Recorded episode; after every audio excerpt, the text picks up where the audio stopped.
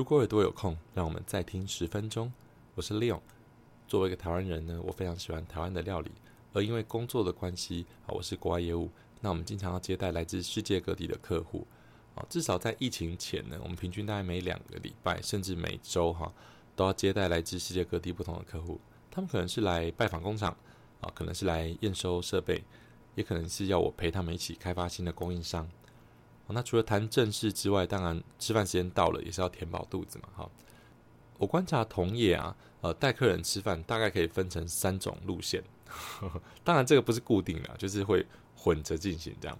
哦，第一种就是这个客人来自什么国家，就带他吃什么料理。好，比方说来自意大利，就带他吃意大利餐厅；来自印度，就带他吃印度餐厅；来自日本，就带他吃日本料理。好，这是第一种。那第二种呢，就是走这个。入境随俗路线，也就是你来了，虽然你是客人，但是你应该要跟着我们的饮食习惯走。所以我吃什么你就吃什么。好，比如说中午就帮他叫便当啊，晚上就吃热炒啊，或者吃台菜啊。好，那这是第二种，就是入境随俗路线。好，要求要求对方 入境随俗。好，那第三种呢就比较极端。第三种有一些人，而且这种人还不少，就是他故意带这个人呢。这种人，他会故意带这个外国客人呢去吃他不敢吃的东西，比如说很多外国人都不敢吃臭豆腐，好不敢吃米血或者北部城猪血糕，他就带着这个客人去店里，然后点一盘臭豆腐放在他面前，然后看着这个客人露出为难的表情，然后就自己哈哈大笑这样子。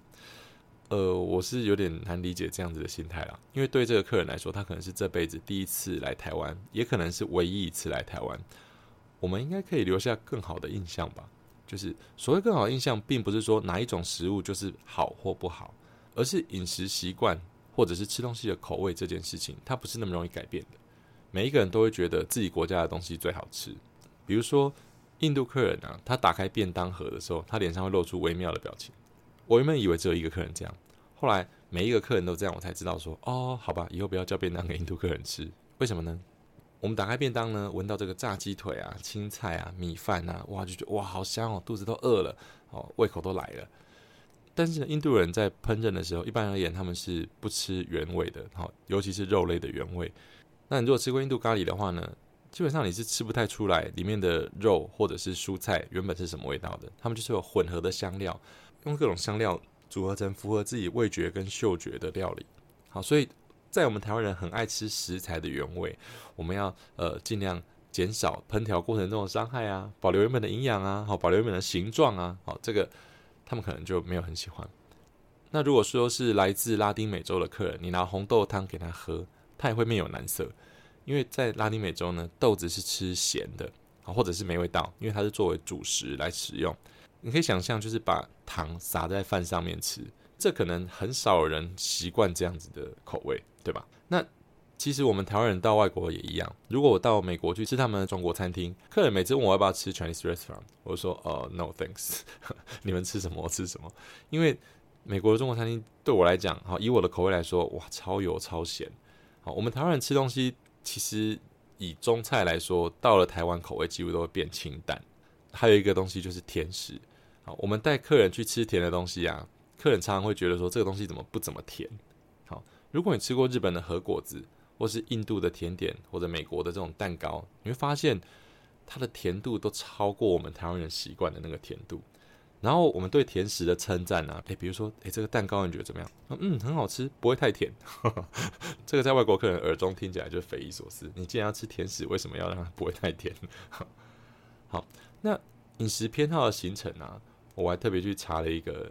文章好，有一个这个 Frontiers in Nutrition 连接，我会把它放在这个 Podcast 的说明里面哈。他要讲到说，我们人对这个饮食口味的偏好呢，好，其实最早是从呃儿童时代，好，从这个幼儿时代，我们吃我们从吃的母乳，然后从我们小时候父母亲喂我们吃的东西，就开始初步的哈养成我们这种口味的偏好。我们小时候可能吃过的东西，我们就有记忆。那再大一点。呃，我们家庭环境里面，爸爸妈妈喜欢吃什么？爸爸妈妈不让我们吃什么？好，爸爸妈妈讨厌吃什么？好，这些榜样会影响我们。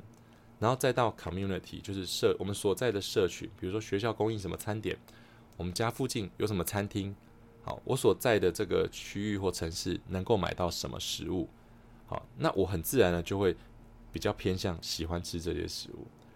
那最后还有一个，就是我们进入社会之后，这个整体的环境，比如说，呃，媒体不断的报道说，然后牛排是很棒的料理，那自然的我对牛排就会好奇，想说我吃吃看。又或者说我在印度出差的时候，因为印度的这个素食人口非常多。我很自然的也就会想要尝试素食，也觉得素食蛮好吃的。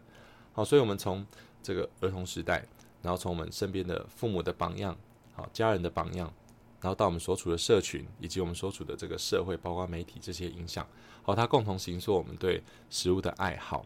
不管是哪一个国家的人啊，大家基本上有一个共同点，就是每一个人都很喜欢自己家乡的食物。以我自己来说呢。目前去过四个州、十几个国家，然后那每个地方可能都待至少一两个礼拜以上啊，因为工作嘛。好，那有的久的，甚至累积起来半年、一年都有。那不管去哪个国家，大概到一个月左右，我会开始想念吃台湾的东西。好，一个月内就是都好，去那边都觉得诶什么都好吃，什么都可以。但一个月左右就开始想念台湾的食物。我想唯一的例外可能是日本吧，哈，因为日本饮食的口味，或者说我们从小就接触到很多跟日本有关的料理啊、节目啊。所以在日本吃的方面不会特别想念台湾。那除了日本以外，我大概所有国家都很想念台湾食物。讲到这边呢，我们再回头解决一开始的问题：外国人来台湾到底要吃什么？在告诉大家吃什么之前，我先跟大家说一个很多人不知道台湾料理对外国人来说是雷的东西。那个东西叫做卤肉饭。好，卤肉饭、炒面这种，我们都觉得哎，这个很好啊，这个很好吃啊。好，这有什么可怕的？好，但是你换一个角度想，呃，卤肉饭呢，它上面会加卤肉，这个卤肉呢，它就是一锅一直卤，一直卤，一直卤，一直卤，经年累月的一直卤下去。我们台湾人从小吃到大，我们对这种老卤，我们会觉得哇，老卤是很棒的东西。像有一些经典的卤味摊，它就是那种一锅陈年老卤，那个不知道是几年好的累积，好甚至很久很久的累积。但是在外国人眼中，就是啊，你这个东西放了那么久了。怎么还可以吃？他们会想到的是这一锅放十天，你还叫我吃，好可怕！像臭豆腐跟米血，我们都知道对外国人来说是不敢吃的东西。但事实上，卤肉饭跟炒面，如果你让这个客人知道他吃的是什么话，有一些人可能也会觉得不舒服。外国人来台湾，那到底要吃什么？好，既然大家的饮食口味这么的不同，我们觉得好吃的，他也不一定觉得好吃。我个人呢，推荐三张安全牌：Subway 火锅以及铁板烧。好，Subway 跟披萨大概就差不多的选择了哈，因为潜艇堡跟披萨呢，大概全世界的人都知道它是什么东西，然后也都知道是面包嘛哈，然后有一些有的可能有 cheese 啊，有的可能有生菜啊，好，所以大外国人去吃这个东西或者买给他们吃，基本上接受度都很高。如果是台湾特色的安全牌呢，呃，火锅当然，因为你要吃什么食材就自己丢下去，而且你可以自己体验烹饪的乐趣，哦，所以这个很多外国人也都很爱。假如说是不吃原味的，例如说印度人，那我们带他去吃的时候呢，最好有一些汤头是可以选择口味比较重的，比如说像什么麻辣的汤头啊、香茅的汤头啊，也有那种咖喱锅啊，就是可以让他把食材的原味盖掉的汤头。那火锅他们也是可以接受的。然后还有第三个，第三个就是我最爱带外国人去吃的，就是铁板烧。铁板烧有很多好处啊，它是热食，符合我们的饮食习惯。然后呢，餐餐吃我们也受得了。如果要叫你餐餐吃披萨，我不知道多少人受得了。我是个人是没有办法了哈。那铁板烧它是口味重，然后它也有有趣，它在你面前烹调，所以大家有很多话题可以谈。好，那再来铁板烧制作过程中，它放的所有的材料都很透明，所以客人也可以吃得很安心。唯独就是说，如果这个客人他是吃素食，好，那吃素可能没有办法，就是素到说他的这个烹调的地方不能煮过肉类。哦，那可能就没有办法。哦，那我们可能就退而求其次，就叫披萨吧。好，那如果说他可以接受，就是吃蔬食，也就是说他只是不吃肉，但是他对于在这个铁板上烹调他是 OK 的。目前来讲，我带世界各国的人去吃铁板烧呢，大概算是宾主尽欢了。